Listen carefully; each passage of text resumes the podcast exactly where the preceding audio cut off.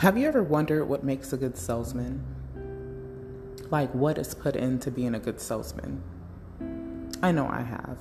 So, in the next coming weeks, we'll be going over how to plus sell, how to keep your audience engaged, how to pull people in, greeting new customers and new faces, and building a rapport with those new customers that come into your store.